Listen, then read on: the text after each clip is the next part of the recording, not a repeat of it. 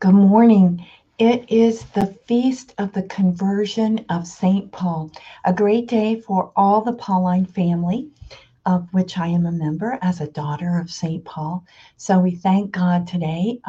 We celebrate his conversion and ours as well, because this grace, this great grace that God gave to the world in calling Saint Paul to follow Jesus and to proclaim Jesus, he has extended to us too, that we may be completely won over by the Lord in love, and that our whole lives, our minds, our wills, and our hearts may be given over to the Lord Jesus, so as to be fully alive, fully alert for the joy that we are called to.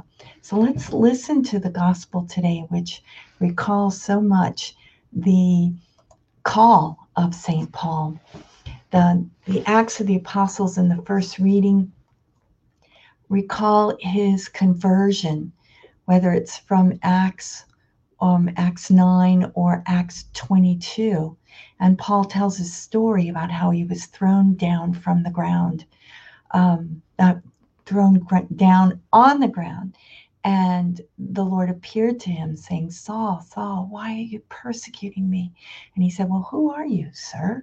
And he said, "I am Jesus whom you are persecuting," because Paul was chasing down the first Christians and throwing them into jail and putting them away so that they couldn't follow the way of the Lord.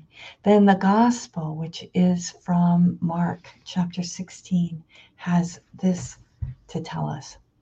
Jesus appeared to the 11 and said to them, "Go into the whole world and proclaim the gospel to every creature. Whoever believes and is baptized will be saved. Whoever does not believe will be condemned. These signs will accompany those who believe. In my name they will drive out demons.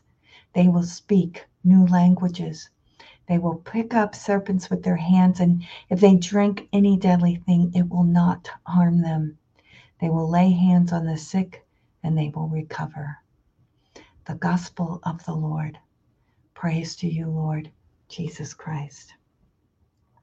So Paul preached the gospel. Although he was not one of the 11, he was certainly called as an apostle by the Lord. And he had these gifts of healing, of preaching, of driving out demons. And we ask through his intercession that we may live the gospel, that we may live our baptism and be light to the world, just as Paul was, and just like all the baptized have been since the time of Christ, called to be other Christ, called to be light, called to be leaven that raises society to God, that lives as a blessing and shines the light on the way to true happiness. So we pray that for each and every one of us today, that we may be light. Divine Heart of Jesus, I offer you through the Immaculate Heart of Mary, Mother of the Church, in union with the Eucharistic Sacrifice, my prayers, my actions, my joys and sufferings of this day, in reparation for sins and for the salvation of all men and women, according to the special intentions of our Holy Father, Pope Francis, in the grace of the Holy Spirit, for the glory of the Heavenly Father. And we pray for vocations. O Jesus, eternal shepherd of our souls, send good laborers into your harvest. Thanks so much for joining me today.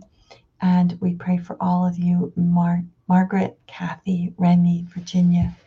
We're praying for Linda, who's in ICU, for all those with COVID, for healing, for health, for your families, for those who are addicted, for those who struggle with anxiety and depression, especially at this time of pandemic, for an end to the pandemic, and for all those who lead our country, all those who are safeguarding security and safety, for all those who are first responders in any way.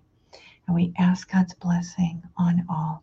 In the name of the Father, and of the Son, and of the Holy Spirit. Amen. Have a blessed feast day on St. Paul's conversion.